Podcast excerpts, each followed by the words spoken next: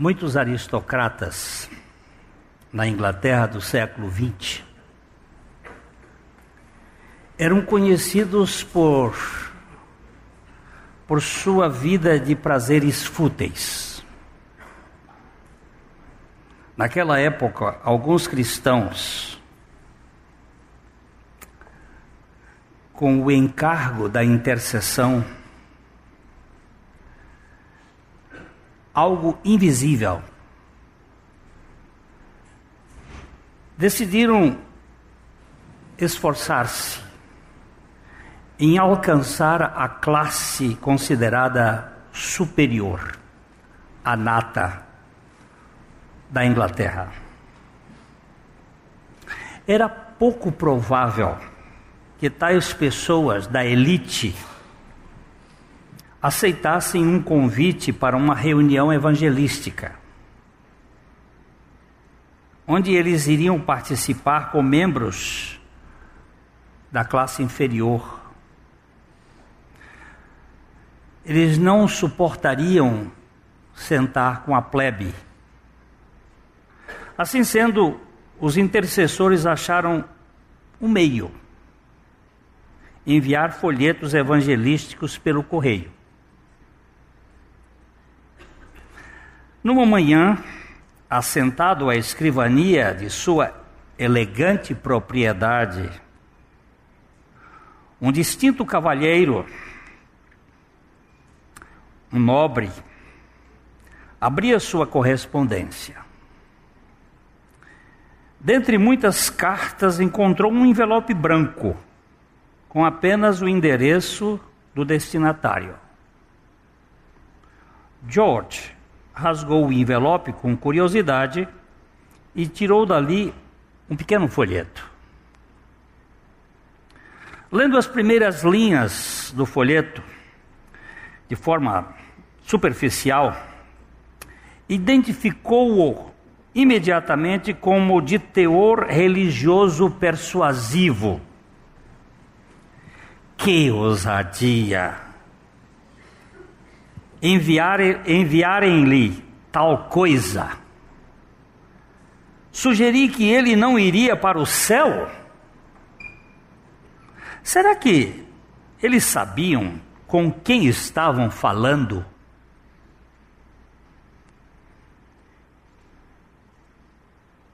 Ele se irritou e pensou: Eu estou muito bem, obrigado. E pensou em jogar o folheto na lareira. De repente, a careta do George transformou-se num sorriso, um sorriso malicioso. Ele e o seu amigo Edward tinham o costume de pregar peças um no outro. Era a ideia perfeita. Pegou outro envelope e escreveu com letra bem simples o endereço do amigo.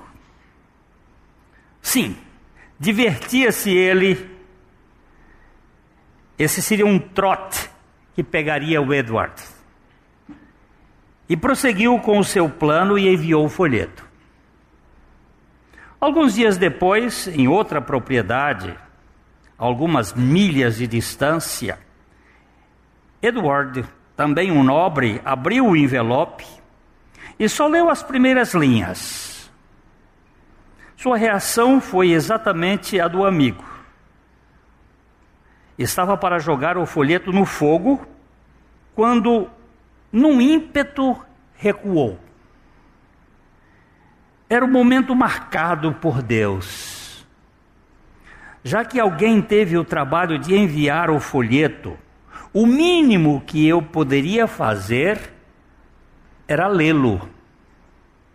Enquanto lia, uma luz parecia resplandecer, expondo sua própria pecaminosidade e, ao mesmo tempo, o grande amor de Deus ao enviar seu filho para morrer a sua morte, ressuscitar para dar a sua vida. não ouvia aquilo desde menino. Os que plantaram o folheto continuavam regando em oração.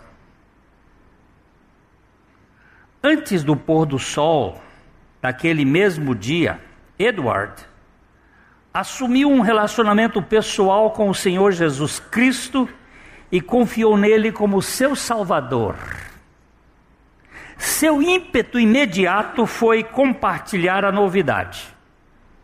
Para tanto, pegou outro envelope e endereçou ao seu velho amigo George.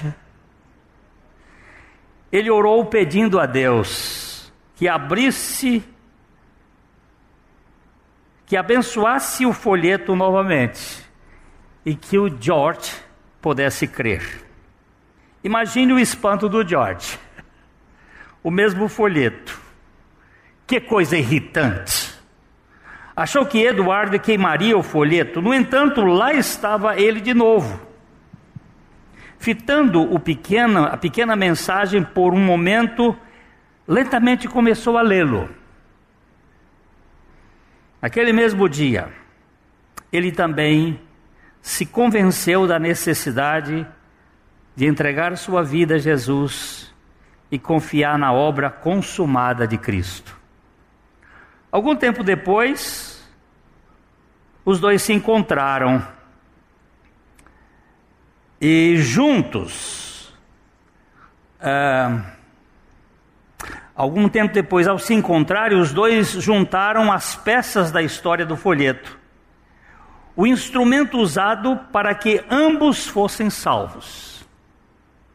Não apenas deram boas risadas pela obra providencial de Deus, como também iniciaram um trabalho para levar a outros as boas novas e criaram um instituto de evangelização por meio de folhetos.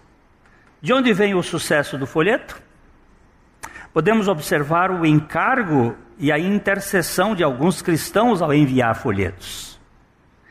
Eles não estavam apenas jogando a semente, os folhetos, mas também regando com diligente oração para que a semente caísse em solo fértil.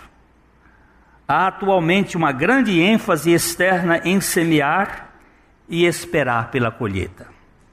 Sempre me alegro por isso. Contudo, desejaria que houvesse o mesmo encargo no ato de regar a semente plantada. Deus, de fato, prometeu: os que com lágrimas semeiam, com júbilo ceifarão. Quem sai andando e chorando enquanto semeia, voltará com júbilo trazendo seus feixes. George e Edward fundaram um ministério de distribuição de folhetos que alcançou milhares de pessoas, não só na Inglaterra, mas na Europa. São as coisas invisíveis. Isso aqui simplesmente saiu por acaso. Mas tem muita coisa invisível que acontece no ministério do Senhor. No Evangelho de João, no capítulo 7. Evangelho de João, capítulo 7. Nós vamos ler aqui os versos de 1 até 9 para fazer uma, uma recapitulação. E depois do 10 a 24 Vamos. É, a recapitulação é para a gente ver ah, o quadro do capítulo 7, um pouquinho daquilo que vimos no domingo passado. Passadas estas coisas, Jesus andava pela Galiléia, porque não desejava percorrer a Judéia visto que os judeus procuravam matá-lo. Vamos, vamos parar aqui um pouquinho. Olha, é, é, estas coisas são capítulo 6. Passadas estas coisas, isso levou algum tempo, não se sabe quantos meses. Seis meses, um ano, não se sabe. Passadas estas coisas, Jesus andava só na Galileia.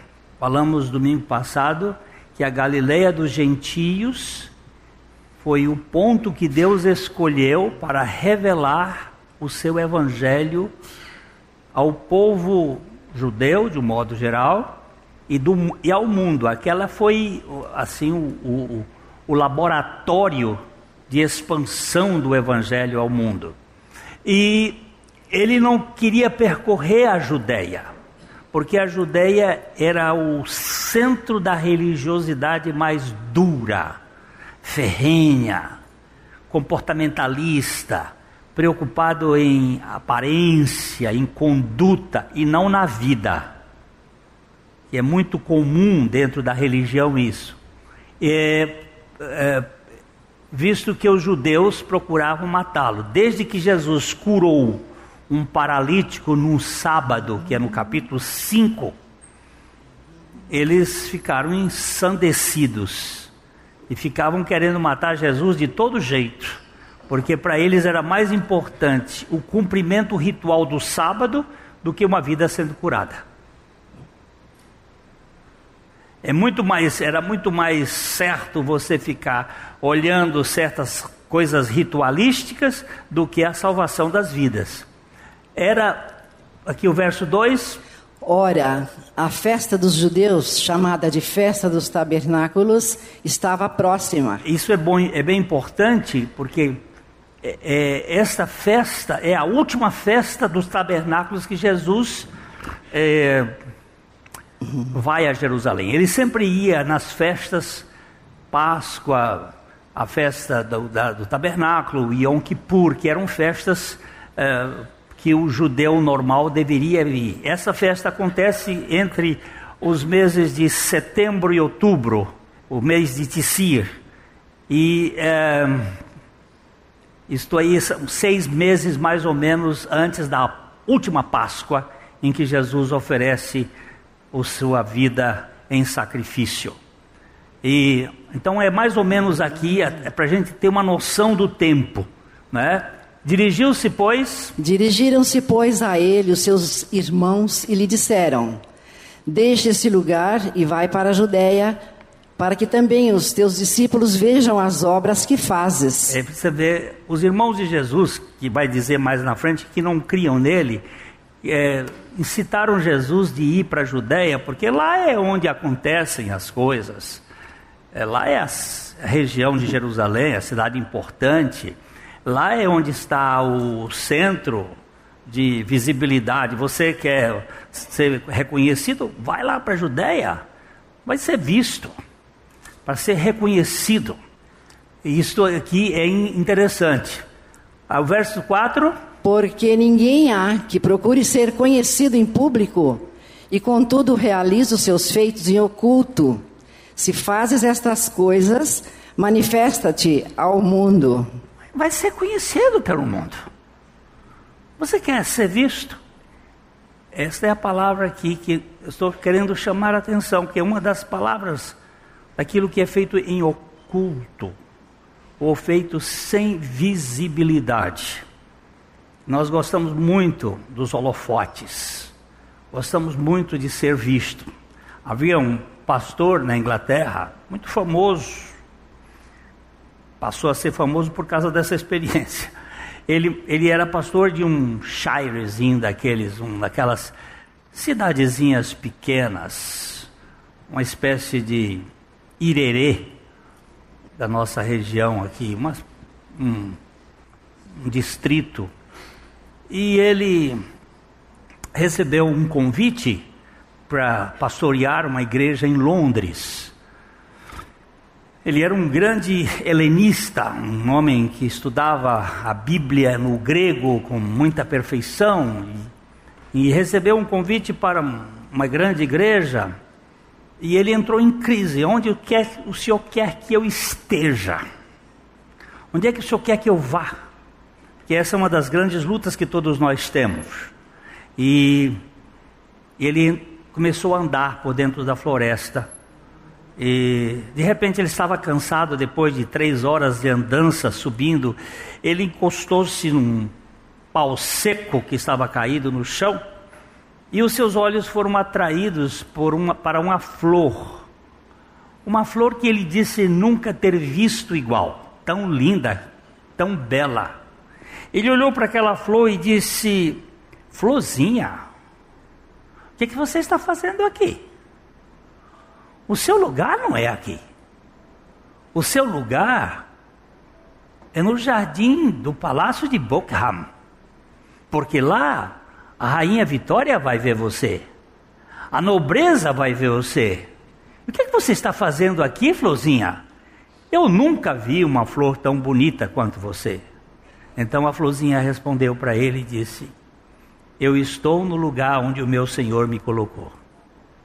Eu não vivo para a rainha Vitória, nem para a nobreza. Eu vivo para a glória do meu Senhor. Eu vivo para expressar a glória do meu Senhor.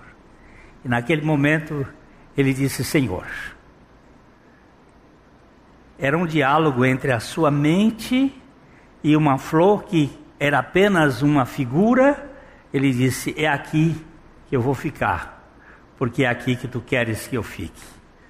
E ele, ali mesmo, naquela cidadezinha, conseguiu escrever algumas das obras importantes que os eruditos ainda usam até hoje. Mas o que eu quero dizer aqui é: muitas vezes a gente é, é atacado por essa ideia da, do holofote, do reconhecimento. E eles, os irmãos de Jesus, estavam dizendo assim: você não quer ser reconhecido, você não quer ser visto? Vai lá pro, vai lá pro mundo, para lá pro, pro centro. E aí diz que eles também, olha, eles nem pois nem mesmo seus irmãos criam nele.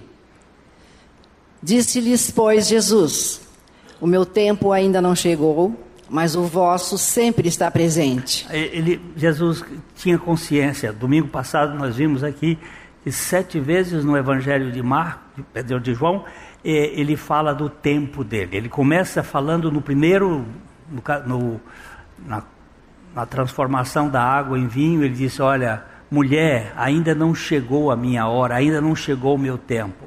E ele vai dizendo isso por sete vezes, até que um dia ele diz assim: É chegado o meu momento. Quando foi que ele disse isso? Pertinho da cruz. Porque Jesus não veio a este mundo para nos ensinar uma religião. Jesus não veio aqui para dar lições de moral nas pessoas. Jesus não veio aqui para fazer com que nós aprendêssemos como viver a vida. Jesus veio aqui para tirar a nossa vida adâmica, velha, corrompida e colocar em nós a vida dele. Ele não veio aqui para fazer dos homens velhos, evolução. Porque não existe evolução no homem velho. Tem que ser substituição. Tirar nós de nós e colocar ele em nós. Não tem outro caminho. O resto é ideia de religião, é você tentar treinar o urubu a comer alpiste. Não é da natureza do urubu comer alpiste. O urubu gosta mesmo é de carniça. E nós, a natureza velha, não, não gosta da santidade. Ele gosta do pecado. Ele tem prazer no sórdido, no saprófago, no podre, no nojento. É isso que a natureza velha gosta. Agora, isto só pode acontecer por substituição. O meu tempo não é chegado, Jesus disse, mas o vosso tempo Está aí, vocês podem viver o tempo de vocês. Verso seguinte: Não pode o mundo odiar-vos, mas a mim me odeia, porque eu dou testemunho a seu respeito de que as suas obras são más. Está claro? Por que, que Jerusalém odiava Jesus? Por que, que os fariseus e os saduceus odiavam Jesus? Porque eles eram mundo. Não confunda mundo com o indivíduo que está lá fora do contexto religioso. Mundo é aquele que vive confiando em si mesmo, seja lá fora ou seja aqui dentro. É autoconfiança. A turma de Jerusalém, os fariseus, os saduceus e todos os escribas e aquela gente da cúpula religiosa, eles eram moralmente pessoas dignas, mas eles eram completamente destituídos da glória de Deus. Eram pessoas que viviam por si mesmos. Religião não salva ninguém. O que salva é o Evangelho pela morte e ressurreição de Cristo. Está claro isso? Quando Jesus disse: O mundo me odeia, esse mundo pode estar dentro da igreja. Quando nós queremos fazer as coisas na base da nossa carne, da nossa competência, isto é mundo, isso não é confiança no Senhor. Presta atenção o que aconteceu naqueles irmãos da Inglaterra que foram despertados a distribuir folheto e a orar pelo folheto. E o que Deus fez através dessas, dessa, desse trabalho aparentemente anônimo. Estava alguém distribuindo, estava alguém regando em oração, e oração é uma coisa que não se vê. Por isso que é mais fácil ter pregadores do que oradores. Porque o orador está lá dentro do quarto, calado ou com os homens, sem visibilidade com os homens, mas intercessão, e Deus está fazendo a coisa acontecer. Aqui nós vemos, portanto, é, o mundo odeia Jesus, mas o mundo gosta do mundo, ele se satisfaz com o mundo. Versículo seguinte: Subi vós outros à festa, eu, porém, enquanto, por enquanto, não subo, porque o meu tempo ainda não está cumprido. Disse-lhes Jesus estas coisas e continuou na Galiléia. Então Jesus disse: Pode vocês irem para a festa, vocês vocês fazem parte desse mesmo sistema da incredulidade, vão lá para o entretenimento de vocês, eu vou ficar por aqui. Mas ele era um bom judeu, ele sabia que um bom judeu deveria participar da festa. E aí nós vemos a coisa no verso seguinte, que é o verso 10. Mas depois que seus discípulos subiram para a festa, então subiu ele também não publicamente, mas em oculto. Opa! Isso aqui me pega. Jesus não veio para se revelar ao mundo, ele não veio para trazer o evangelho das insondáveis riquezas. Veio por que que ele procurava se ocultar? E a gente vai verificar que tinha por trás disso tudo uma dependência do pai. Ele não foi uma pessoa exibida que chega. Agora me ocorreu uma vez. É, chegou um, um rapaz aqui e ele disse: Pastor, eu tenho um conjunto e eu quero cantar na sua igreja. Eu digo, na minha você pode. Na de Jesus tem alguns pré-requisitos. Por que, que você quer cantar na igreja? Ah, porque nós temos uma música boa e nós temos aí uns discos, uns CDs Eu disse que você quer conceder a gente os discos para ganhar dinheiro? Ou você quer. Não, mas o sabe, a gente vive disso. Eu digo, então você procura outra paróquia. Aqui nós não fazemos negócio. Mas quem manda nessa igreja? Eu digo, o dono dela. E o dono dela não, não, não, não dá espaço para esse negócio. Isso aqui não é palco de exibição, meu filho. Isso aqui é lugar de adoração. Eu prefiro adorar com um mequetrefe que se dedica do que com um virtuoso que é exibido. Você quer aqui é fazer exibição? Exibição não tem lugar aqui. Então deixa eu falar com os diáconos. Pode falar. Você pode falar com quem que você quiser.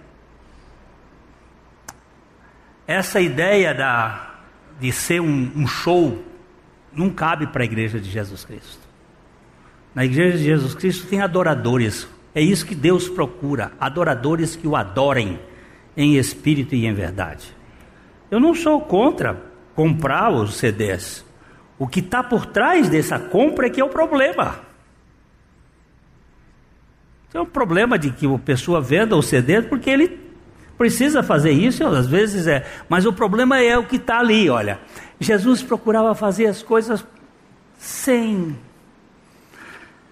chamar a atenção. E aí diz assim: é, mas depois que seus irmãos subiram para a festa, então subiu também ele, não publicamente.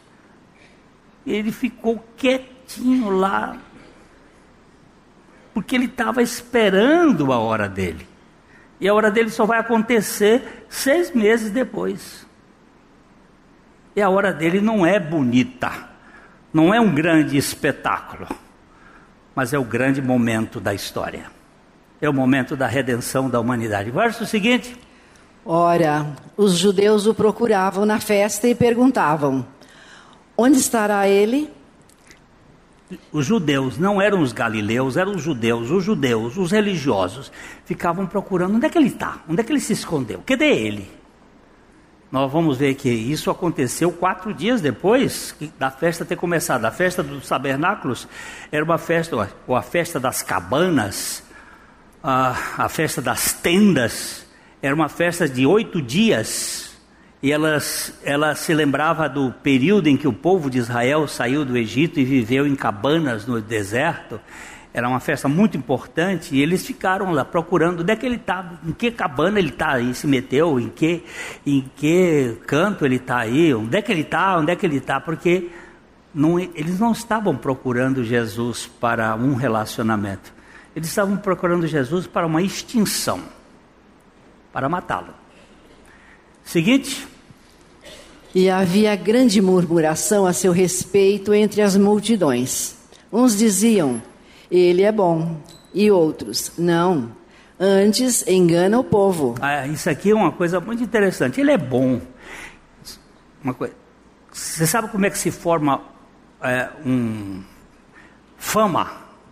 A fama não forma só quando você diz que a pessoa é boa, que ele é bondoso, que ele é maravilhoso. Isso não forma fama. Só forma fama quando existe as duas coisas. Um fala mal, o outro fala bem. E eles puseram uma outra coisa aqui bem interessante, que é o seguinte: é, ele engana o povo. Isso aqui era a pitadinha que eles queriam para matar Jesus. Vamos para Deuteronômio capítulo 13. Deuteronômio capítulo 13. Esse é um verso muito interessante, um capítulo, até o verso 5. Nós vamos ler assim rapidinho, mas vamos dar uma olhada. Quando o profeta ou sonhador se levantar no meio de ti e te anunciar um sinal ou prodígio, e suceder o tal sinal ou prodígio de que te houver falado, e disser: Vamos após outros deuses que não conheceste e sirvamo-los. Não ouvirás as palavras desse profeta ou sonhador, porque o Senhor vosso Deus vos prova para saber se amais o Senhor vosso Deus de todo o vosso coração e de toda a vossa alma.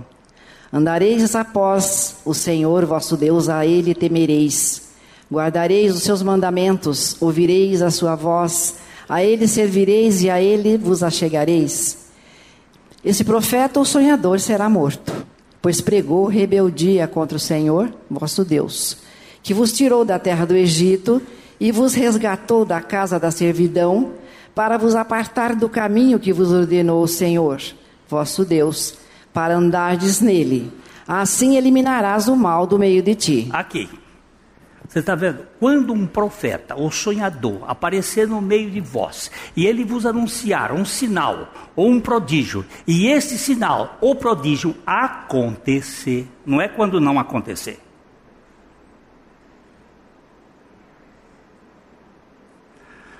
Recentemente houve aqui em Londrina uma profetisa que veio dos Estados Unidos e ela adivinhava o número do celular da pessoa e do CPF da pessoa e gente ficou impressionado com a mulher e vieram me contar com um grande feito. Eu digo, meu filho, você ainda está nesse tempo? Você ainda está no tempo da telepatia, da hiperestesia, da clarevidência? Você está tá querendo saber? Isso acontece mesmo, meu filho. Mas o fato, o, o fato é que Cristo morreu e ressuscitou para nos livrar dessas desgraças todas. Para nós não andarmos por a cabeça de profeta, nem de profetisa, nem de ninguém. Nós temos um Senhor ressuscitado que é a última linguagem havendo Deus outrora falado através dos profetas e dos pais, nos falou nesses últimos dias pelo Senhor, pelo Filho, pelo Cristo. Você está atrás de quê, meu filho? De adivinhação? De quiromancia? Que negócio é esse? Que religiosidade mais furrela? Mais esdrúxula? Não, eu quero aquele que morreu na cruz, a minha morte, para eu não ficar influenciado por nada nesse mundo. Ficar influenciado por uma vida que não pode nunca se apagar.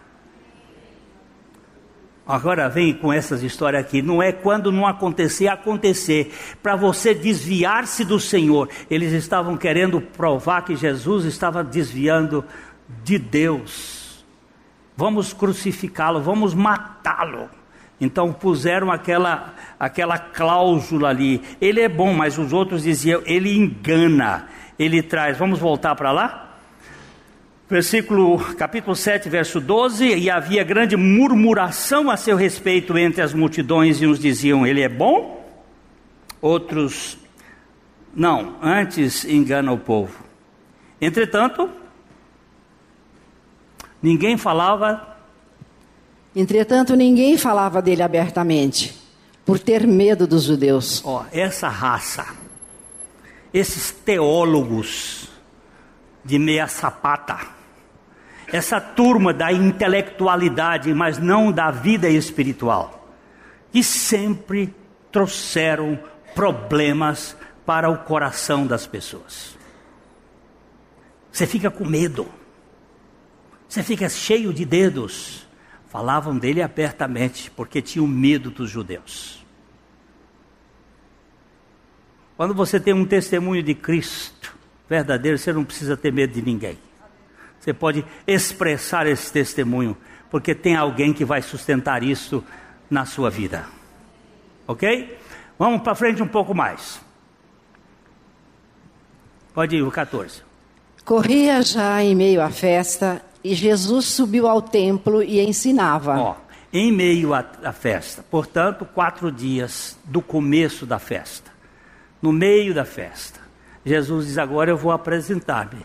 Ele foi para o templo e ele ensinava. Vamos para frente? Então os judeus se maravilhavam e diziam: Como sabe este letras sem ter estudado? Ele nunca, ele nunca passou pelo nosso seminário. Ele nunca teve entre nós os professores de Bíblia. Como é que ele sabe essas coisas?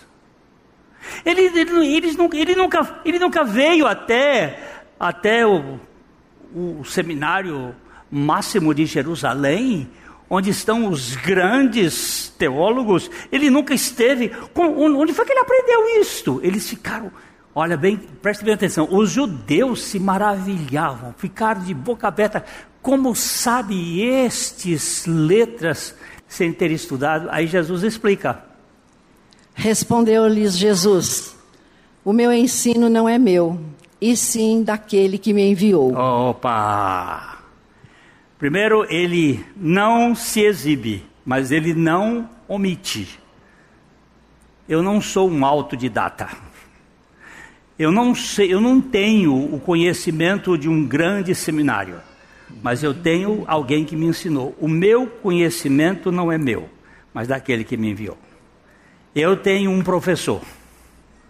E eu tenho alguém que me ensinou claramente o que se trata para eu ensinar. O meu conhecimento não é meu, mas é daquele que me enviou. Isto é que dá autoridade a Jesus. Ele não procurou dizer, eu pesquisei muito, eu estudei muito, eu orei muito. Pode ter feito tudo isso, mas ele disse: O meu conhecimento vem daquele que me enviou. Você começa a ver porque o pecado, a, Bíblia diz assim: todos pecaram, todos pecaram, destituídos ou separados estão da glória de Deus. O que, que a gente faz destituído da glória de Deus? O que, que a gente faz? Hã?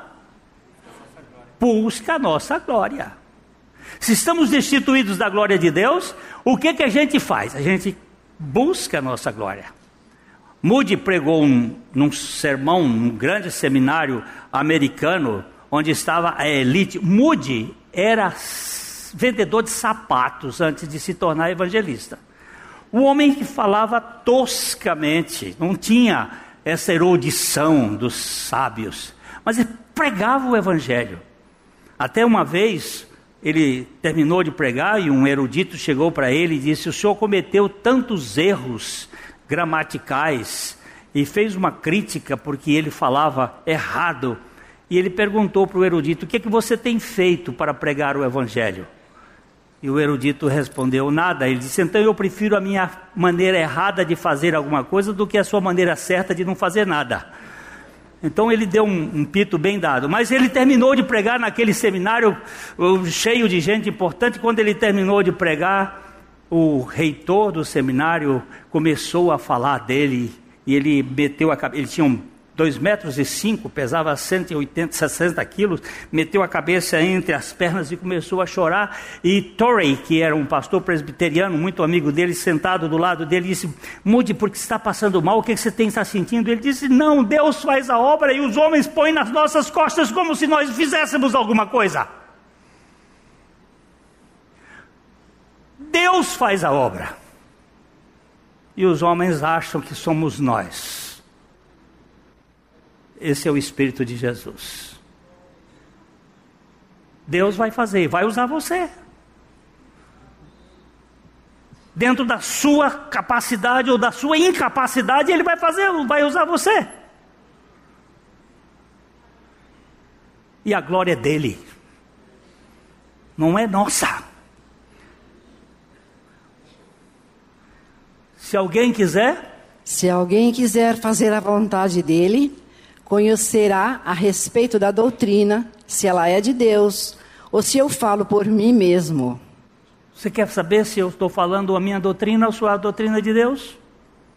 Se é uma doutrina humana ou se é a doutrina de Deus? Você quer saber qual é a, a, a questão? Eu dou uma palavra só. Para quem vai a glória? Aí você já sabe. Para quem vai a glória? Depois que você fizer uma obra, qualquer, Vamos dizer, você deu esmola para alguém. Para quem vai a glória? É para Deus que te usou? Ou para você que vai se encher o peito e dizer assim: eu dei uma oferta para aquela pessoa? Pronto. Para quem vai a glória? Pedro, na ilha, na, na ilha. Pedro na Porta Formosa, eu lembrei da Ilha Formosa aí. Na Porta Formosa, recebeu um pedido de esmola. Ele bateu a mão e disse: Não tenho. Não tem nem, nem um centavo. Mas eu tenho. E o que eu tenho, isso te dou. Não tinha dinheiro, mas tinha. Tinha o quê? Em nome de Jesus, o Nazareno levanta e anda.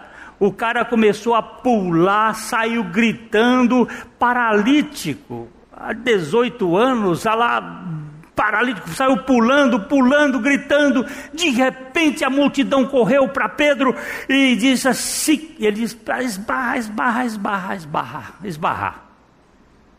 É forma do Nordeste, esbarra aí. O que, que vocês estão vendo em mim?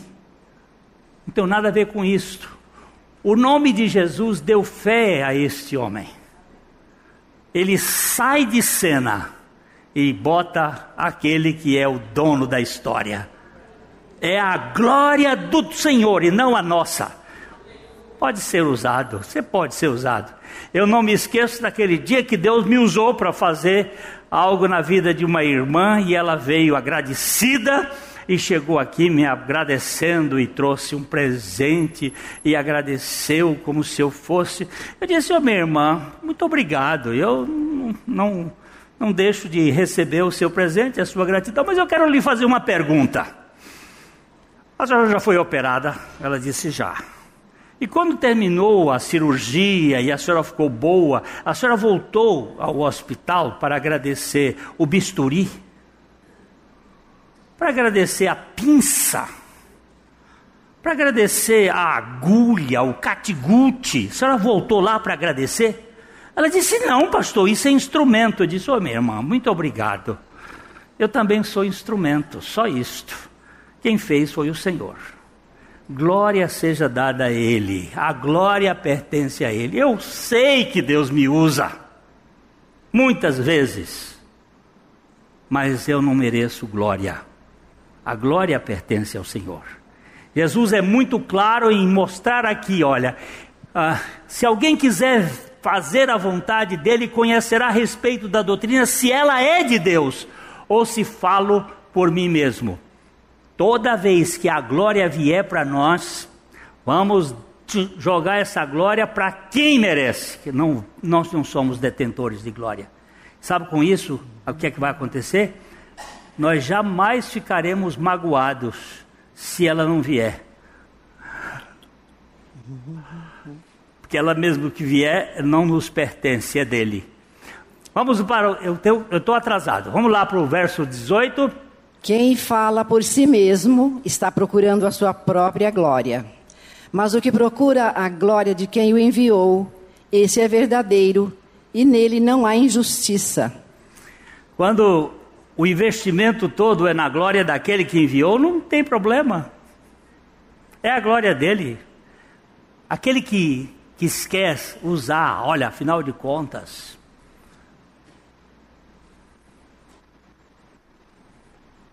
na, há muitos anos, muitos anos, ainda tinha camisa Volta ao Mundo. Um pastor top, um pastor top do Brasil, Dia dos Pastores. Vocês são do tempo do Dia de Pastor? Alguém aqui ainda é do tempo quando tinha dia de pastor, na igreja fazia uma festa. Olha lá, tem uns mais antigos. Aí tinha um dia, era em junho, o dia do pastor. Felizmente Deus aboliu isso daqui. E aí aquela festa, e aquele pastor sentado lá no trono real, e todo mundo chegava e, e dava um, um presente, fazia uma, uma uma homenagem e as crianças, os adultos e as senhoras costureiras, cozinheiras não tiveram tempo e ali em última hora no, no centro de São Paulo correram numa loja ali e compraram uma camisa Volta ao Mundo. E já não se usava Volta ao Mundo, mas era um estoque velho que estava lá e deram para o pastor. Mas esse homem ficou bravo. Como pode fazer isso com o seu pastor? Misericórdia. Foi aquilo que acabou com a vida daquele homem, porque é a ideia de que eu mereço. Você merece o quê? Você merecia o inferno e foi tirado de lá por graça do Senhor Jesus Cristo. Que negócio de eu mereço? Nós precisamos ser libertos dessa coisa. Jesus aqui, olha, você vai verificar, não vos deu Moisés, aí ele vai cutucar os negros. Vocês querem me matar, você sabe por quê? Olha, ele vai cutucar. Jesus também era provocador, ele não, ele não ficava quieto.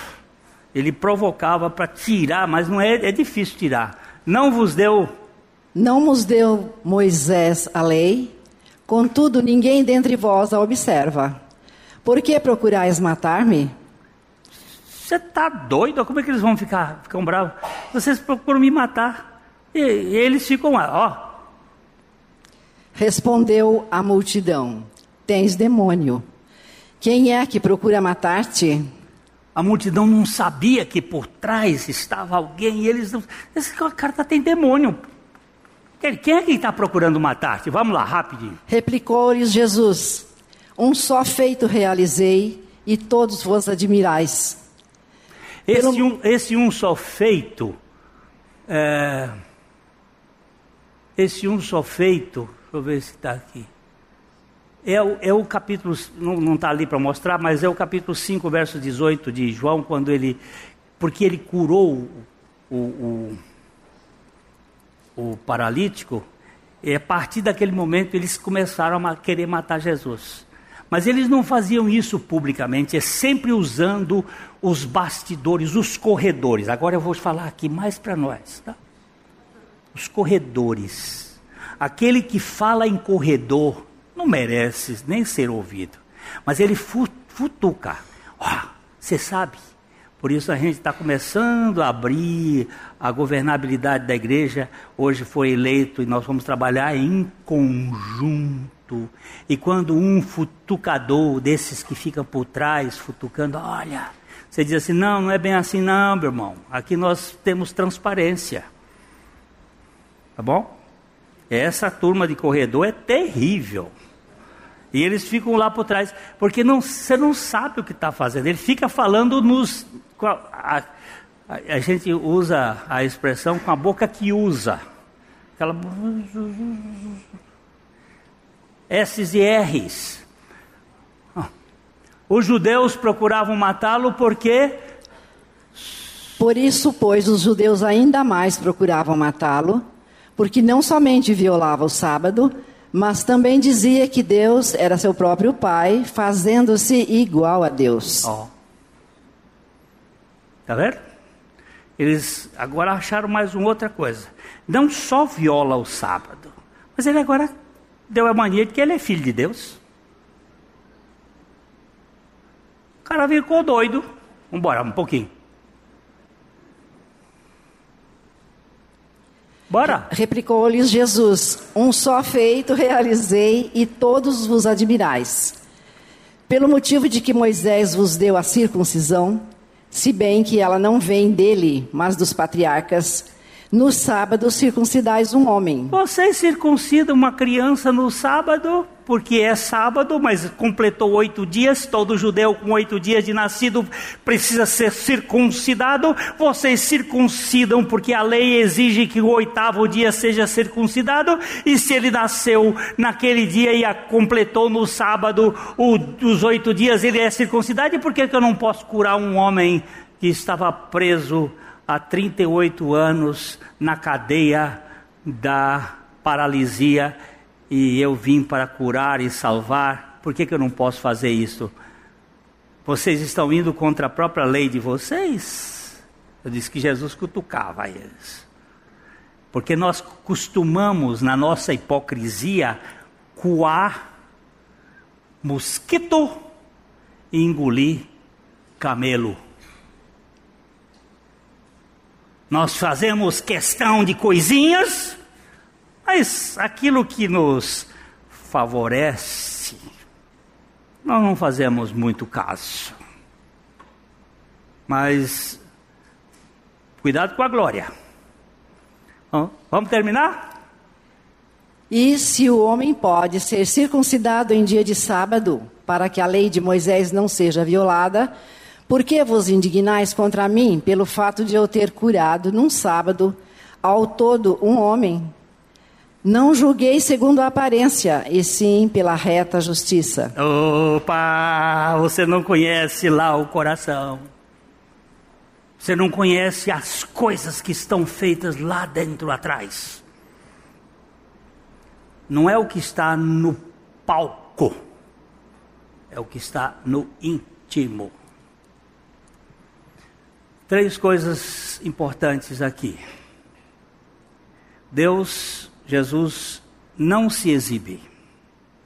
Segundo, Jesus procura a glória de Deus. Terceiro, ele faz as coisas segundo o julgamento interior e não o externo. Não é o que você mostra, é o que você. Não é a aparência. Hoje eu recebi uma repreensão de alguma coisa que não era verdadeira. E eu disse para a pessoa: os seus olhos não são os olhos de Deus. Eu fico debaixo dos olhos de Deus. A sua observação é externa. A minha é diante do Senhor. Não estou preocupado com este fato, porque Deus vê o meu coração e vê o seu coração. E a glória pertence ao Senhor e não a qualquer um de nós. Graças a Deus pelo Evangelho de Jesus Cristo, que desmonta toda esta questão. E eu sempre é, me retenho aqui ao fato de que as obras que não são vistas, elas são muito importantes. Quando você der uma esmola, a Bíblia diz assim, ó, dá com esta mão aqui e a outra não fica sabendo. Então, eu quero aproveitar e estimular aos evangelistas de plantão que você tem folhetos, tem WhatsApp. Hoje folheto vai ser. O Barba tem um ministério muito interessante que ele joga nos, no seu. É, como é que chama aquilo, Barba?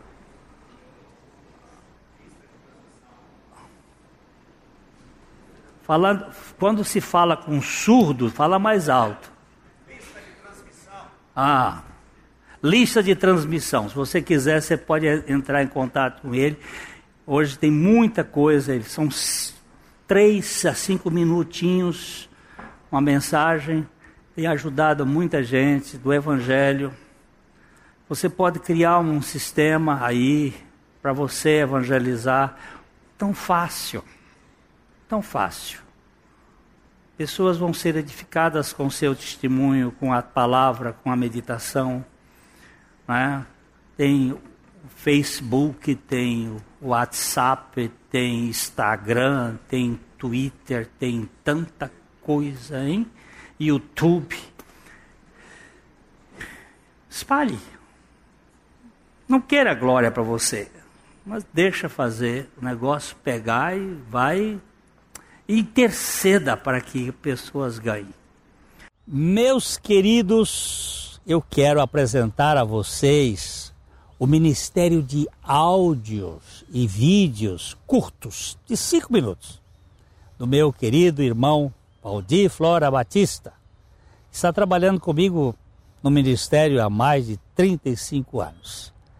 São mensagens que possuem como base a mensagem da cruz, obra realizada pelo nosso Senhor Jesus Cristo em nosso favor. Seu canal no YouTube é Atraídos em Cristo. Se inscreva, incentive os outros a segui-lo. E nós queremos desejar a você a graça e a paz do nosso Senhor. Vai lá e você vai ser muito abençoado com esses vídeos. A Livraria PIB Londrina procura selecionar cuidadosamente seus títulos e autores a fim de oferecer um conteúdo alinhado com o Evangelho de Jesus Cristo. Bíblias, livros de teologia, devocionais, literatura infantil, biografias, comentários bíblicos e muito mais. Dispomos também de um acervo de CDs e DVDs das mais de 5 mil mensagens ministradas na primeira Igreja Batista em Londrina. Visite a Livraria PIB Londrina e conheça ainda mais. Livraria PIB Londrina, de segunda a sexta, das 13h30 às 18 horas. Endereço na Avenida Paraná, 76A, próximo ao Calçadão, bem no centro de Londrina. Ligue para 3372 8921 ou acesse o site www.livrariapiblondrina.com.br.